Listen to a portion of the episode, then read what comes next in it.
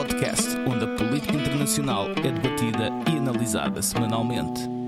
Com uma dose saudável de irreverência e com um copo na mão.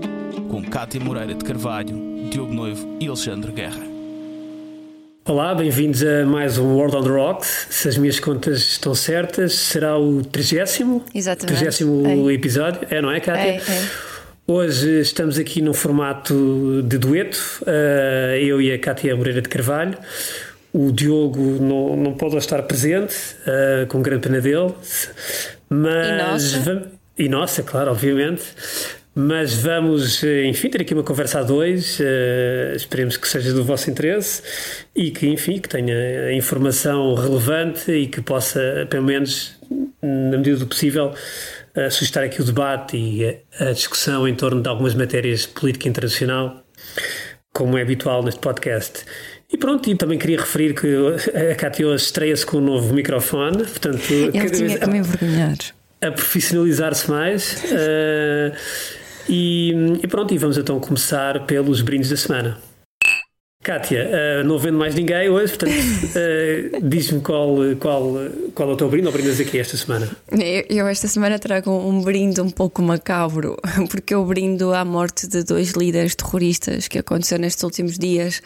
O primeiro foi Abu Musab al-Barnawi, do Estado Islâmico da África Ocidental, foi morto na, na Nigéria, e o outro é o Abdul Hamid al-Matar, da Al-Qaeda. E pronto, e é por isso que é um brinde macabro, não é? Porque acho que é sempre de brindar quando há menos terroristas, seja de que forma for, mas é macabro porque isto implicou a morte de duas pessoas, não é?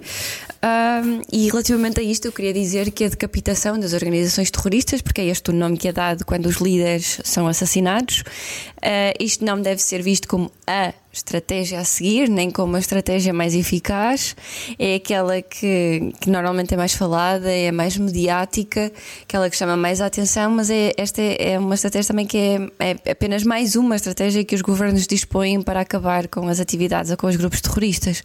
Aquilo que a literatura científica mostra é que é mais eficaz, por exemplo, que- quebrar as redes dos grupos terroristas, por exemplo, através do desmantelamento das linhas de abastecimento, da perturbação da capacidade logística ou até da negação do apoio interno e externo. Por exemplo, quando os Estados ah, decretam que algum, algum grupo é terrorista, isso faz com que o apoio externo financeiro ou, ou outro ah, que pa- passe a ser logo criminalizado e, portanto, isso já é uma forma de, de perturbar as redes do- dos grupos terroristas. E, portanto, a, a morte dos líderes é normalmente mais falada, não é? Mas eh, é apenas mais uma estratégia que tem um efeito situacional e às vezes até momentâneo. E, e é momentâneo porque naquele momento ou nos momentos a seguir impede a preparação e o planeamento de novos ataques, mas infelizmente há sempre outras pessoas que vão tomar o lugar daqueles líderes que, que morreram. Pois, percebo as tuas reservas em relação a brindar a mortes, mas estamos a falar realmente de eliminação de terroristas e, e não podemos deixar de, enfim, de, de congratularmos com a eliminação de, de terroristas que potencialmente pode, poderiam vir a praticar atos Sim, sim, são- criminosos e logo- contra inocentes. Sim, e logo estes, não é? Que já, já- enfim, ou sobretudo do Estado Islâmico no- na África Ocidental, sim, esse aí tem um largo historial. E tu, Pronto, Alexandre, o que é que feito tu? Olha, eu vou, eu esta semana e pela primeira vez, eh, à semelhança daquilo que vocês já fizeram, eu vou entornar o copo. E vou entornar o copo em torno de uma matéria que tem, tem um pouco a ver com comunicação política, até aproveitando aquilo que tem estado a, a acontecer no nosso país, portanto, no âmbito de discussão do Orçamento de Estado, eh, e sobre isso não vou dizer qualquer consideração, estou simplesmente a, a- a falar no âmbito da comunicação política porque tive neste fim de semana, tive, estava a ler um ensaio de um, de um cientista político britânico, Peter Lassman, eh, da Universidade de Birmingham, um ensaio, enfim, dos anos, do princípio dos anos 90, e ele é um especialista em Weber, mas também, também estudou muito Tocqueville, e, e é curioso porque ele dizia enfim, que tanto Tocqueville como Weber tinham a, a convicção de que, que estavam a viver tempos de, de, de, de, enfim, de uma nova democracia ou de, de, de de, um, de um momento, de um tempo, eh, portanto, de, de, de- de uma nova democracia e, e que isso também exigia e que esses tempos exigem sempre a necessidade de uma nova análise política eh, e, de certa forma, eh, de um novo entendimento político. E é curioso porque eu estava domingo e segunda a acompanhar o processo comunicacional do Orçamento de Estado e vejo que, por exemplo, em Portugal eh, nós continuamos a fazer uma comunicação política de, de, de como se fazia há muitos anos, quer dizer, e, e, e lembrei-me daquilo que li este fim de semana do Peter Lassman, a propósito realmente de Tocqueville e de Weber, portanto estamos a falar de pensadores do século XVIII, XIX e XX, Tocqueville ainda do século XVIII, o Weber vai para o século XX, e é curioso porque esse ensinamento, de facto, perante aquilo que é novo, novas formas de democracia, novos dinamismos políticos, é preciso realmente encontrar também uh, novos entendimentos, uma nova linguagem. E, e eu, de facto, estava. estava Causou-te comichão. Mas de facto estava, estava a acompanhar esse processo, tenho acompanhado esse processo uh, e, e vou vendo conferências atrás de conferências de imprensa, uh, portanto, uh, sem qualquer enfim, eficácia, vejo processos comunicacionais completamente ultrapassados e às vezes lembrava-me, e lembro-me, quer dizer, todos nós sabemos, que, que estamos e, e, acompanhamos estas matérias, quando, por exemplo, há crises políticas em Washington ou em Londres, e quer dizer, acompanhamos isso ao minuto na televisão com uhum. todo entusiasmo, porque é tudo, aquilo, tudo aquilo parece um espetáculo. Quer dizer, os senadores, os congressistas a falarem no corredor, a andar, dinamismo, uh, toda a retórica. Quer dizer, aquilo, obviamente, por trás há muito profissionalismo, porque são países que estão há muitos anos, na matéria de comunicação política, a inovar. Uh, e, e, de facto, isso faz toda a diferença, porque essa comunicação, essas dinâmicas comunicacionais depois também vão acabar por influenciar o próprio processo de decisão política. Chamo também a atenção que em França, nos últimos anos, o Macron também tem feito coisas muito interessantes nessa matéria. Uh, e, portanto, entorno o copo naquilo que é a comunicação política que se continua a fazer em Portugal, a questão do, do, Orçamento de Estado é um bom exemplo, porque uma crise política é sempre um momento disruptivo, portanto, é um momento que deve ser um momento muito dinâmico, muito vivo, onde os intervenientes têm espaço para usar e arriscar, e tu em Portugal, de facto, continuas a ver, uh, estás perante um momento de crise, portanto, um momento supostamente disruptivo, mas é uma chatice pegada, de facto é penoso é ver. É monótono. É monótono e penoso ver este, Sim, enfim, este arrastar. Este arrastar de, de conferências de imprensa, depois passa para o estúdio para os comentários político, enfim, a, a, mesma conversa, o mesmo pensamento. E, portanto, tem em torno o copo e a garrafa, aliás, por cima da mesa, porque. porque não ficas pelo, porque não, pelo pouco. Ex, exatamente. E pronto, e feitos os brindes, uh, vamos passar ao nosso Cartas na Mesa. Pronto, cá estamos para cartas na mesa. Uh, esta semana vamos falar sobre um tema que não. Enfim, faz um pouco aquilo que temos, temos trazido aqui, porque vamos uh, um pouco naquilo que tem sido as polémicas e, e a discussão em, em torno da, do Facebook, de tudo o que está inerente a isso, liberdades, uh, violação de liberdades, uh, desinformação, interesses financeiros versus interesse público, as, as tecnológicas, as grandes tecnológicas versus Estado, ou as grandes empresas versus Estado. Portanto, é toda uma temática que daria para, para várias horas de conversa e tem dado para muitos artigos e muita análise uh, um pouco por todo o mundo. Uh, nós aqui não, enfim, pelo menos eu falo por mim, não sou um especialista na matéria. Uh, Sim. Vou, vou acompanhando com alguma atenção, porque são realmente temas que, que, que, que, merecem um olhar atento e que merecem toda a nossa atenção, mas estou longe de ser um especialista nesta matéria. Tenho, tenho lido coisas muito boas, de facto, sobre este, sobre este tema mas os últimos tempos têm, enfim, trouxeram novidades bastante preocupantes, revelações bastante preocupantes, eh, nomeadamente com, enfim, com o surgimento do, do, de uma whistleblower, eh, Francis Augan. Agora surgiu eh, outra. Surgiu agora outra, nas últimas... Outra ou outro? Surgiu agora nas últimas horas, portanto, outra, é verdade, anónima. Uh, a Francis, um, Francis Haugen uh, trabalhou durante dois anos no Facebook, um, desde 2019. Ela, aliás, foi contratada ela, ela própria disse, eh, eu ouvia dizer isso, ela própria disse que só ia para o Facebook trabalhar, se fosse para trabalhar na área, sempre de estudo, precisamente na área da desinformação, e assim foi. Eh, ela esteve, basicamente, foi contratada para analisar eh, de que forma é que os algoritmos do Facebook podem potenciar desinformação e ser úteis para os adversários. E, portanto, ela foi precisamente trabalhar para, digamos, o sistema nervoso uh, ao sistema central nervoso, se é que se pode dizer assim, perdoem-me se estou a dizer algo disparate em relação à analogia com, com a área da medicina, mas um, portanto, teve acesso àquilo que é uh, digamos, a origem de todo o sistema de algoritmos do Facebook uh, mais, quer dizer, mais sensível. E, e, de facto o que ela descobriu uh, não foi não foi foi preocupante de tal modo que ela própria em maio se não estou em erro deixou o Facebook. E, e, aqui é que surge de facto a grande força deste whistleblower um, porque e é a grande diferença ou seja o que os anúncios dizem é que já houve várias críticas ao Facebook, nós nos últimos anos temos, temos Sim, várias, várias notícias sobre isto, mas a, a, grande diferença para, para Francis, não é? Augen, uhum. que, que até vai me ajudando.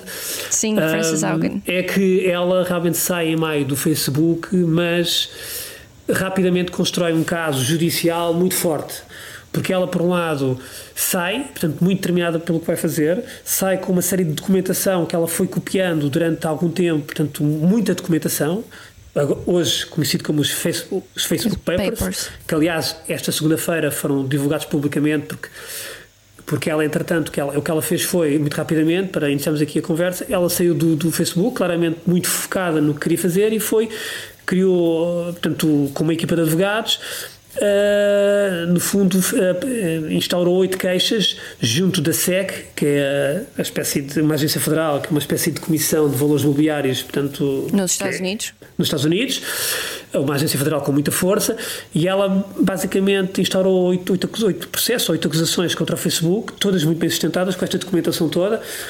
Ela, num primeiro momento, manteve-se anónima, mas com um processo muito bem, muito bem estruturado, e portanto que neste momento estar numa agência federal, essa é uma grande diferença. E, e, e, foram esses documentos que agora chegaram ao Congresso, porque o próprio Congresso pediu, portanto, estes, estes documentos, estes documentos neste momento, aliás, hoje, portanto, esta segunda-feira à tarde, estão a surgir várias notícias, precisamente de meios que tiveram acesso a estes documentos no Congresso, e, e, realmente o que se pode ler são coisas muito preocupantes e muito. Eu, eu, eu lembro-me ainda.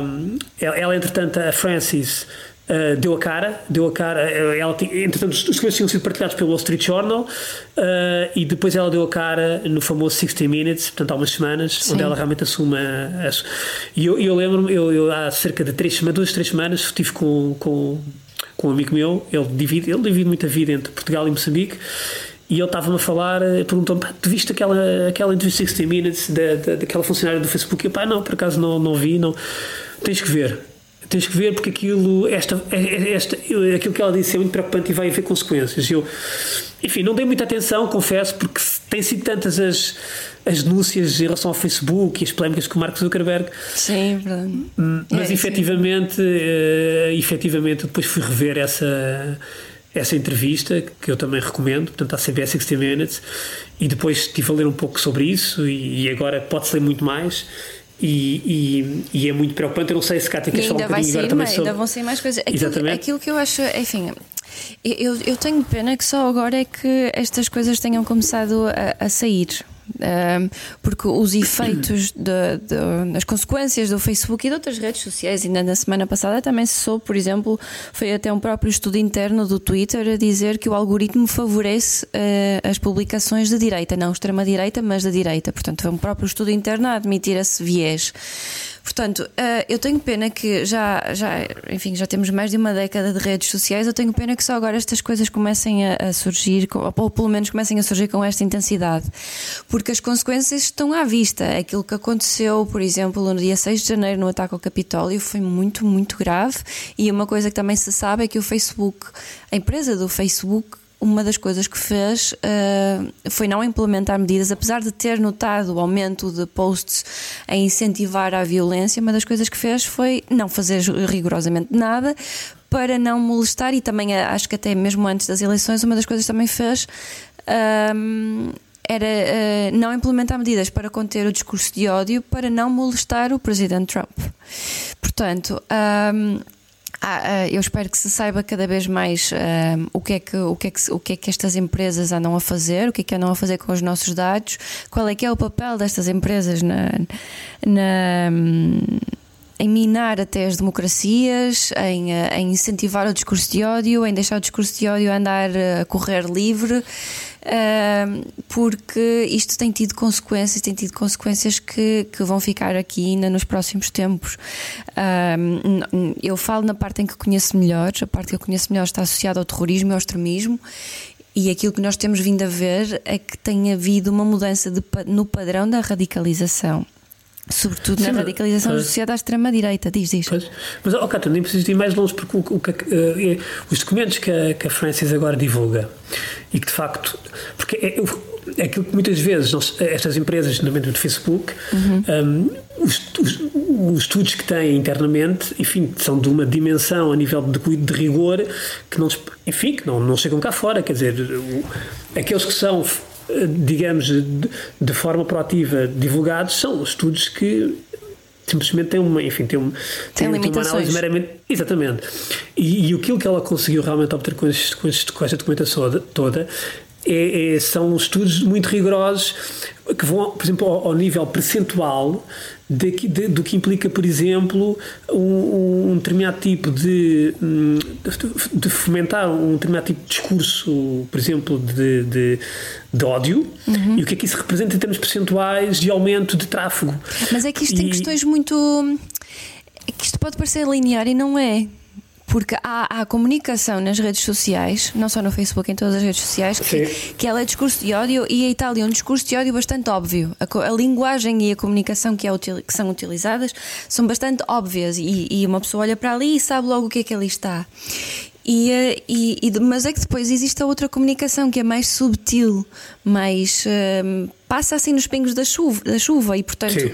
para umas pessoas aquilo pode ser considerado ofensivo e para outras pode ser que ah, se calhar não é. E portanto é, um, é, é, o grande problema também está aí em identificar o discurso de ódio e isso também tem passado um, um bocadinho, essa parte do discurso que é mais subtil, que não é tão uh, ostensivo, tem passado também assim um bocadinho Sim. despercebido. Porque aquilo Sim, que é normalmente ela... mais trabalhado é o discurso que é mais hostil, mais aberto. Exatamente. E, e ela, ela é por acaso... é tão difícil trabalhar esta área, mas diz. Muito, não, e, e eu penso que estás a tocar num ponto realmente certeiro, porque os documentos que ela agora revelou, ela, por exemplo, ela teve acesso a um estudo do Instagram, eu não sei se tu, se tu, se tu viste isso, e nesse, e, nesse, e nesse estudo que ela teve acesso no Instagram, ela, ela basicamente, uh, o, que, o que ela encontra é que, uh, é, em alguns casos que têm, que têm a ver com comportamentos sociais, é, digamos, um,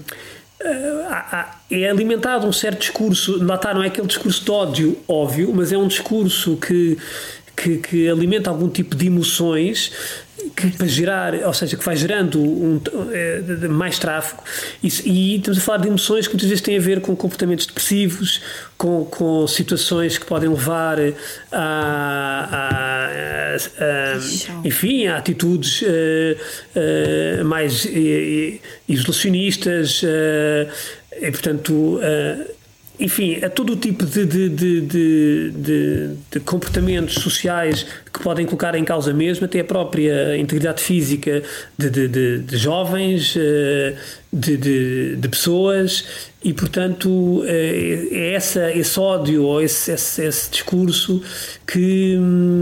Que, que, que, pronto, que, que, que realmente uh, que realmente que realmente uh, pronto que realmente é interessante ver agora aqui com, com este com este com este estudo que ela que ela que ela teve acesso. Uh, estas nuances. Estava a falar sim, um bocado sim, sim.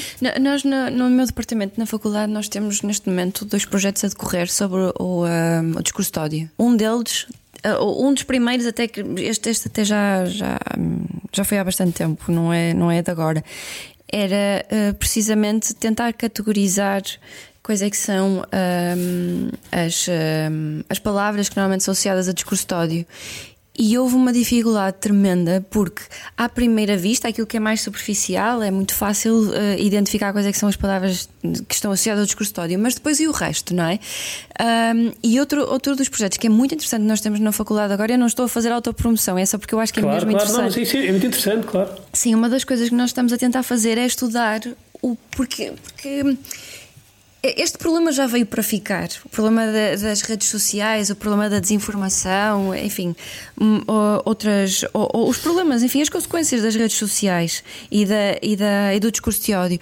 E, eh, e, portanto, se já veio para ficar e, e já e, e, as redes sociais nunca mais vão acabar e é muito difícil impor limites, precisamente por, eh, por, uma, por aquela razão que eu apontei antes, em que é difícil classificar com, com rigor e com alguma eficiência o que é que é o discurso de ódio, então uma das coisas que é preciso fazer é trabalhar hum, a, a, a atuação das pessoas nas redes sociais.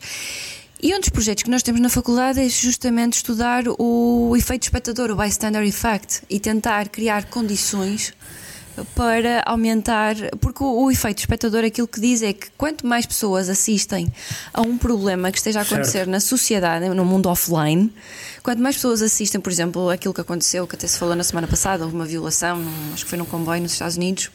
As pessoas, ninguém fez nada. E aquilo que aquilo diz, que essa teoria diz, é que quanto mais pessoas assistem a um problema, mai, existe maior difusão de responsabilidade entre essas pessoas. A, a, a, a, responsabilidade é distribuída pelas pessoas e, portanto, cada pessoa sente que tem menos responsabilidade de atuar. E, portanto, atua-se muito mais facilmente quando há menos pessoas a assistir a um problema. E aquilo que nós vamos tentar fazer é, é estudar os processos psicossociais que fazem aumentar a atuação das pessoas e contrariar esse efeito espectador nas uhum. redes sociais, ou seja, e aumentar também o comportamento pró-social. Agora é preciso cada vez mais apostar nestas, nesta, nestas medidas. Sim, o que, porque o que a Francis diz, o que ela diz, de facto, quer dizer, e que nós sabíamos de certa maneira, mas ela agora comprova isso e afirma isso taxativamente, é que o Facebook sabe que, portanto, o, o que nem, naquilo que é a sua, a sua função de gerar dinheiro enquanto empresa, uh, que uh, o tráfego, gera-se mais tráfego com, com um, um discurso emocional. Obviamente. E o discurso emocional normalmente é sempre é, é muito mais e para gerar um discurso emocional, tu consegues isso, com, com, nomeadamente através de, do ódio, através de, de, de digamos, de ideias uh, associadas a questões mais negativas, questões mais, enfim, que mexem e tu sabes melhor do que eu, é porque verdade, é a tua área. É. E, e, portanto. As pessoas identificam-se mais, não é? E o problema é o que ela diz: é que o Facebook tem essa noção e os algoritmos funcionam, uhum. ou seja, o Facebook tem os algoritmos a funcionar para esse sentido. E, por exemplo, ela, como há pouco referia, em relação ao Instagram, diz ela, para, para ter uma ideia, para os nossos ouvintes terem uma ideia, porque de facto é. Então, um desses estudos que ela tinha do Facebook, estudos altamente restritos que ela conseguiu ter acesso, um deles dizia que no Reino Unido 13,5% das, das jovens uh, miúdas um, têm pensamentos suicidas quando, quando tornam o seu uso mais frequente do Instagram. Há outro relatório que dizem que 17% das, dessas mesmas uh, miúdas mais novas que os seus problemas de, de desordem alimentar, portanto, ficam pior quando usam o Instagram por exemplo, 32 dessas miúdas, 32% dessas miúdas ficam pior portanto, em relação aos seus próprios corpos quando usam o ah, Instagram. Ah, e, portanto, e estas dinâmicas têm sido alimentadas pelo próprio Facebook. Ela própria diz, é curioso que ela diz, ela acha que o Mark Zuckerberg, ela diz, ela tem empatia pelo Mark Zuckerberg. Uh, o problema é que o Mark Zuckerberg e o Facebook é, é uma entidade privada que tem fins muito bem definidos, portanto, para ganhar dinheiro, e, e, e está orientado para isso, como qualquer empresa. Obviamente. Portanto, orientado para isso. E o problema aqui é até que ponto é que as entidades, nomeadamente o governo americano, podem intervir uh, para lá de determinadas linhas. Isso, uh, existem muitas dificuldades nesse, nesse sentido. Quando, quando foi assassinado aquele, aquele deputado no, no Parlamento, do, do Parlamento inglês, uh, David Ames, uh, falou-se, já não, eu sinceramente não percebi muito bem a associação, mas ele foi assassinado supostamente num motivo de, de foi um ataque terrorista de inspiração islamista. E a Priti Patel, não percebi muito bem qual é que foi a associação, a ligação, mas ela veio logo falar que ia-se começar a criar legislação e condições para, para reverter e eliminar a anonimização das pessoas nas redes sociais. Isto não é uma tentativa nova, é algo que já se tentou fazer antes e isto é, é é impossível. É impossível fazer uma coisa destas, porque a anonimização das pessoas nas redes sociais serve tanto para o mal como para o bem. E é muito certo. difícil conseguir fazer uma coisa destas. Uma das coisas que se tentou fazer em Inglaterra também antes foi verificar, tentar impor-se legislação para se verificar uh, a idade das pessoas. E não se conseguiu. E a idade, supostamente verificar a idade das pessoas é mais fácil do que verificar uh, a identidade das pessoas. Portanto, não é? Isto é uma luta inglória e, é, e eu acho que é andar a, a, a, estar a andar a correr atrás do prejuízo. Agora, o problema já está aqui e é preciso começar a tratar dele, as consequências sociais que isto trouxe o mais depressa possível. E eu acho que isso passa por tornar as, as pessoas e a população mais resistente e mais resiliente a, este, a claro, mas, mas tu, por exemplo, tu tens, e nós temos aqui, tu tens a questão, por um lado, a questão social, e na pouco uhum. eu estava a falar nestes exemplos, portanto, e são questões muito bem conhecidas por todos nós, portanto, mesmo junto dos pais, de um pai, enfim, de pais com os seus filhos, quer dizer, as preocupações nas redes sociais, naquilo que chega aos filhos, etc. Mas depois há outra questão, que é a questão política, que até pode ser uma questão que nos levará mais para a questão até da filosofia política, mais da filosofia política que tem a ver com o próprio desafio ao Estado. Ou seja, uh, porque uh, para todos os efeitos, tu, tu, quer dizer, ao longo, de, de ao longo da, da história de, dos povos, uh, a entidade Estado, enfim, vamos, vamos chamar assim, quer dizer, apesar de tudo, era, tinha sempre o domínio total daquilo que era a condição quer dizer, em última instância, daquilo que era a condição da, da dinâmica dos povos. E, e, a verdade é que não tinha rival uh, à altura uh, Bem visto, interno é verdade, externo. Sim. E, e, e, hoje em dia isso não acontece. Quer dizer, hoje em dia tu começas a ter organizações que não, tu, que, que, a sua própria força não é uma força de uma de, de um, não tem propriamente a ver com com digamos com, com, com a parte física da, da, da entidade ou com, mas tem a ver com a forma como essas entidades, essas organizações se disseminaram em rede por todo, por todo o planeta e que competem, na verdade. É verdade. Uh, que e que minam as democracias. Que, exatamente, que competem e que podem minar, de facto, aquilo que é o próprio sistema político, aquilo que é a própria política. E isso. É aquilo que o Peter Neumann falou na semana passada. Estas pessoas depois começam a achar que têm o direito à resistência.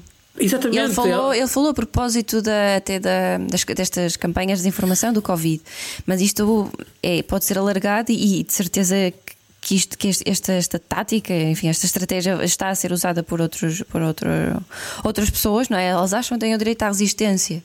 E portanto mas, isto é muito é... perigoso para as democracias. Mas eu tenho pensado um pouco nisso. Eu às vezes gosto, enfim. Gostas de pensar, acho Gosto de pensar.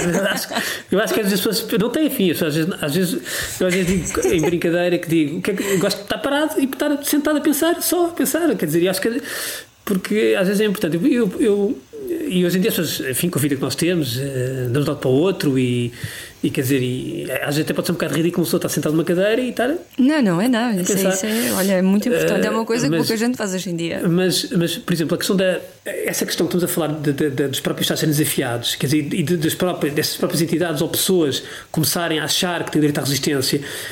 Quer dizer, tu um dia podes ter, eventualmente, uma própria organização destas que acha que ela própria tem, pode criar o seu próprio Estado, digamos assim. Obviamente que estamos a falar, é filosofia política pura e dura. Mas, por exemplo, a criptomoeda. Uhum. A criptomoeda foi alguém, e eu sou um ignorante em criptomoedas, mas, a, criptomoeda, na verdade, foi alguém que achou que podia-se criar uma, enfim, uma, uma forma de, de, de, pagamento, ou uma forma, enfim, um, um valor transacionável, seja o que for, à margem daquilo que, é, que estava instituído pelos Estados e pela, pelas entidades. No mundo offline. Quer dizer, e, e portanto, e, e, e, esta questão de, do Facebook uh, leva-nos uh, para, para estes campos, quer dizer, leva-nos a refletir sobre estas matérias, porque de facto a dimensão já é tão grande que já não chegamos lá, eh, já, quer dizer, já não basta uma ordem do tribunal ou uma, ou, uma decisão do Estado e a empresa fecha. Ou, quer dizer, já não, nem é sim. é possível fazer isso sim, sim. Eh, com este tipo não, de organização. Nós já, nós já temos consequências bastante graves e visíveis, portanto. É, um espanta-me que estes, estes whistleblowers só, só se tenham chegado agora aqui à frente, não é? E, e, já muita coisa já devia ter sido feita antes. Mas não te esque... Sim, É verdade que agora, uh, uh, só nos anos recentes, acho que foi com o Obama, uh, houve uma legislação que permite agora uma maior proteção perante estas pessoas, estes whistleblowers, que realmente não tinham. Sim, sim, é verdade. porque agora também se coloca a questão, de, de, porque também pode haver sempre problema da própria entidade, digamos, a poder processar, porque nós também sabemos que depois também há casos de abuso das empresas e, portanto, obviamente que tem que haver justiça, não é? Eu também li outra notícia, acho que foi hoje, a dizer que a Google e a, e a Facebook um, uniram-se para um, monopolizar qualquer coisa, porque a Apple queria um, instituir mecanismos de maior proteção para os utilizadores. Sim. E a Google e a Facebook uniram-se para minar justamente estes esforços de conferir maior privacidade às pessoas. E, portanto, acabaram por vencer essa batalha. Portanto, é, é, importante, eu acho que, enfim, aos nossos ouvintes, nós não estamos aqui a tentar oferecer soluções nenhumas, porque nós não, até, até porque há, e até porque há ouvintes nossos que seguramente têm, enfim, têm Exatamente, têm mais sobre desta matéria, claro. Exato, mas eu acho que é importante as pessoas, pelo menos, terem noção daquilo que está a acontecer e saberem aquilo que está a acontecer, que é muito grave. Sim, e muitas vezes, eh, além da questão mais imediata que tem a ver com a questão da privacidade, que, que eu, por acaso, essa questão é uma questão que eu prezo, mas é uma questão que Muitas das vezes nós uh, chegamos com a violação da privacidade de um lado, mas depois do outro lado estamos totalmente a abrir a, a guarda na nossa violação na nossa privacidade. Portanto, e depois, uh, ou seja, da mesma maneira que nos chegamos com, com mas tudo tem que ser voluntário, obviamente. Mas eu, eu lá está, eu volto a, a, a, mim e esta questão da, da Francis, este, este, este processo que agora está, estes Facebook Papers, o que trouxe à luz do dia é precisamente, e temos que ver um bocadinho, se calhar, talvez mais, mais ao longe, é aquilo, por um lado, as implicações sociais que possa vir a ter e que já está a ter. Exato, já está. Uh, Elas já, já estão aqui em cima da mesa. Exatamente. E depois, uh, as, as, talvez num futuro um pouco mais longínquo, aquilo que serão as, as grandes implicações políticas deste tipo de organização, porque já não, já não pode olhar para isso como uma mera empresa, é mais do que isso. É mais sim, do que é, isso. Sim. É mais Mas agora do que até isso. falam em mudar o nome da empresa Facebook.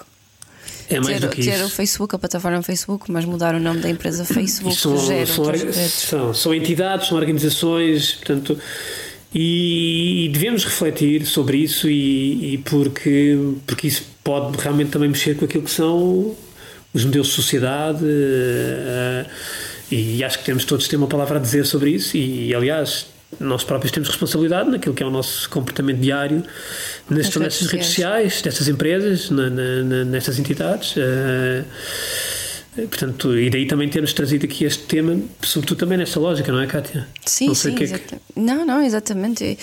Eu, eu, enfim, é, do ponto de vista de alguém que, enfim, que é cientista social, eu estou sempre a pensar eh, como é que isto.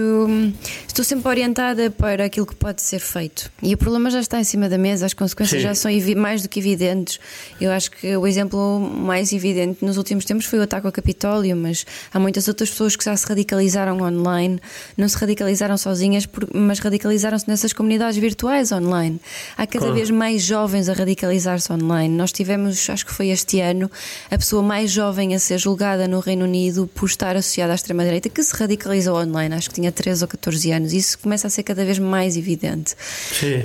Um, e começa a ser cada vez mais evidente que existem movimentos esquisitos, que têm narrativas muito esquisitas e muito contrárias aos valores de uma sociedade a nascerem e a ganharem tração nas redes sociais.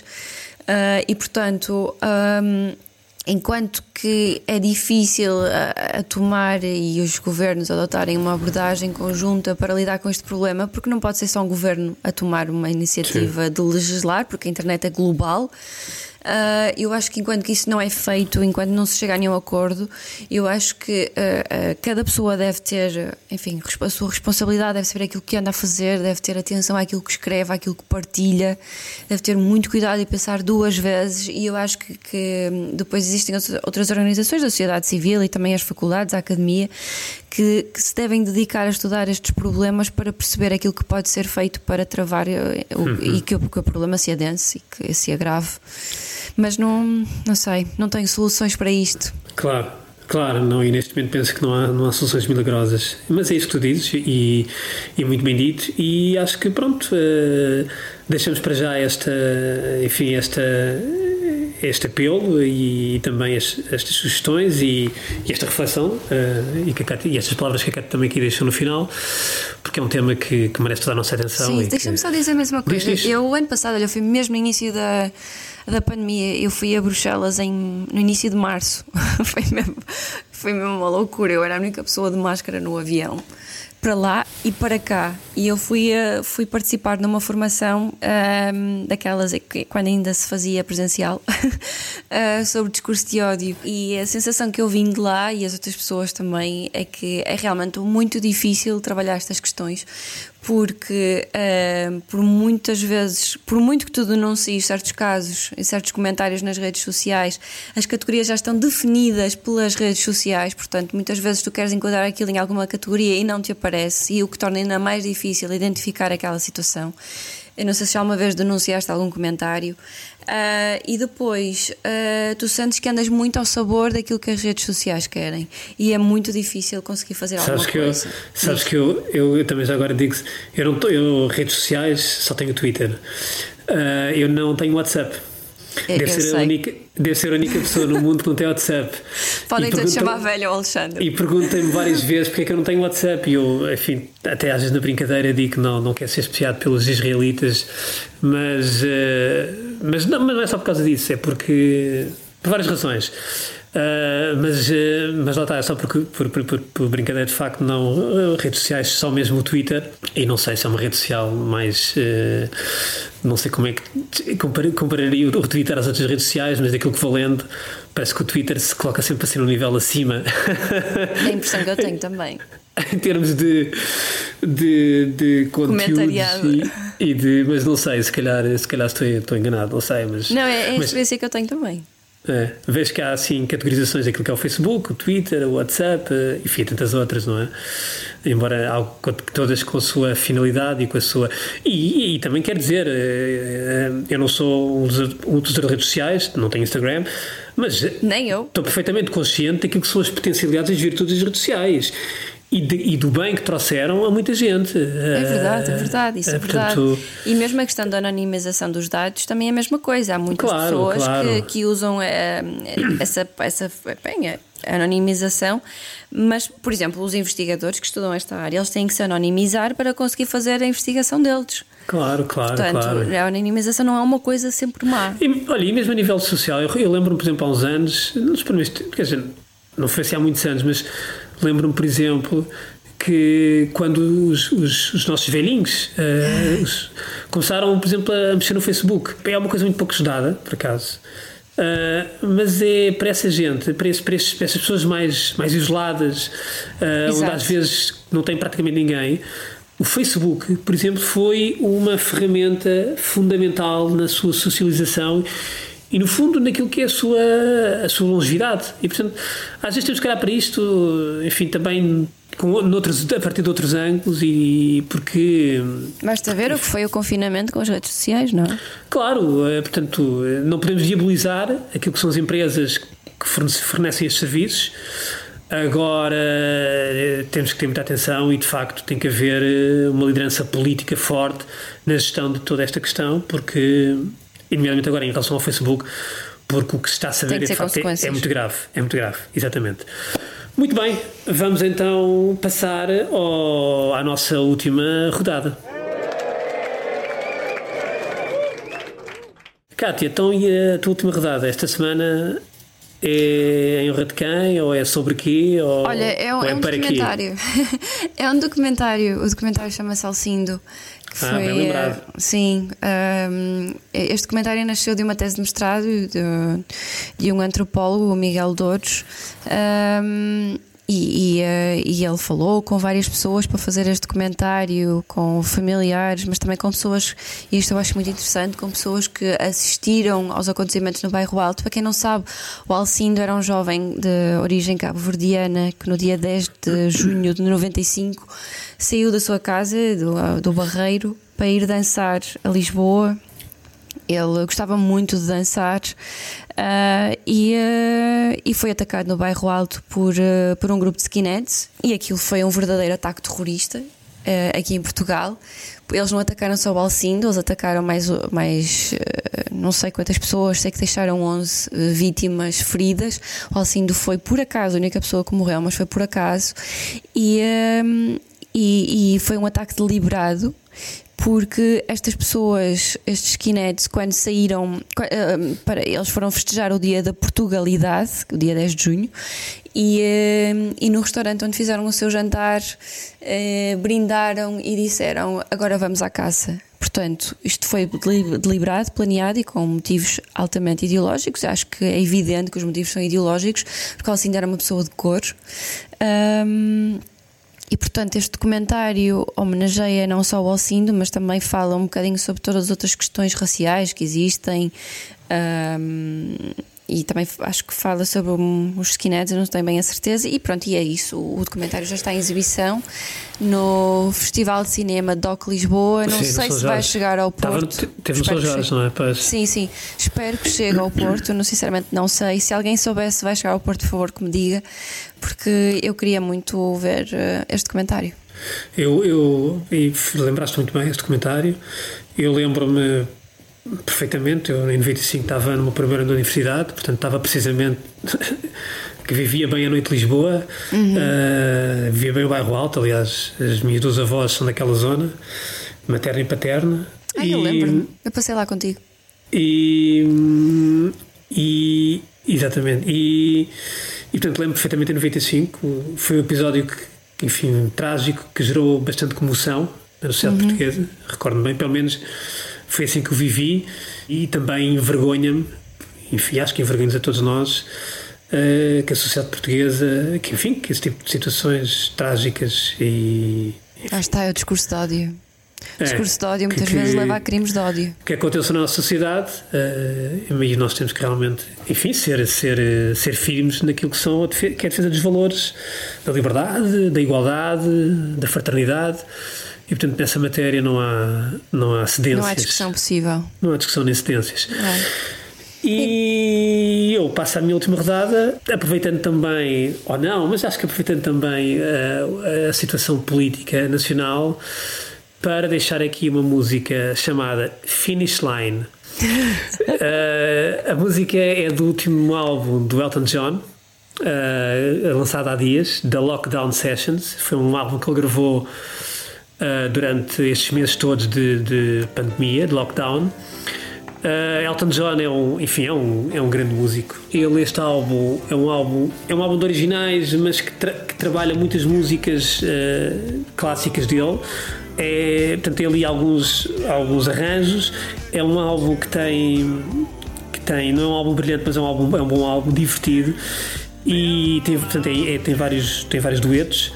E um deles é um, é um dueto espetacular eh, pelo que representa, que é com Stevie Wonder, 35 anos depois, eles voltaram a cantar juntos, a gravar juntos, e nesta música Finish Line, que basicamente é uma música que olha um pouco para o passado, para aquilo que era bom no passado, uh, para aquilo que, que, que era belo no passado e, e, e, que já foi. E não sei porque eu. Eu, eu estou a ver algum tive, saudosismo. Não, tive aqui, tive aqui, fiz aqui uma associação à situação política portuguesa, portanto, daquilo que era. Eu estou a ver esta, alguma alegria também. Não, esta música remete. Não, não estou a fazer aqui nenhum, nenhum, nenhuma, nenhuma apreciação. Teologia. Agora, a música remete realmente para até para os anos 80, onde todos fomos felizes nos anos 80, quem os viveu, quem teve essa sorte. Eu nasci depois dos anos 80, Exato.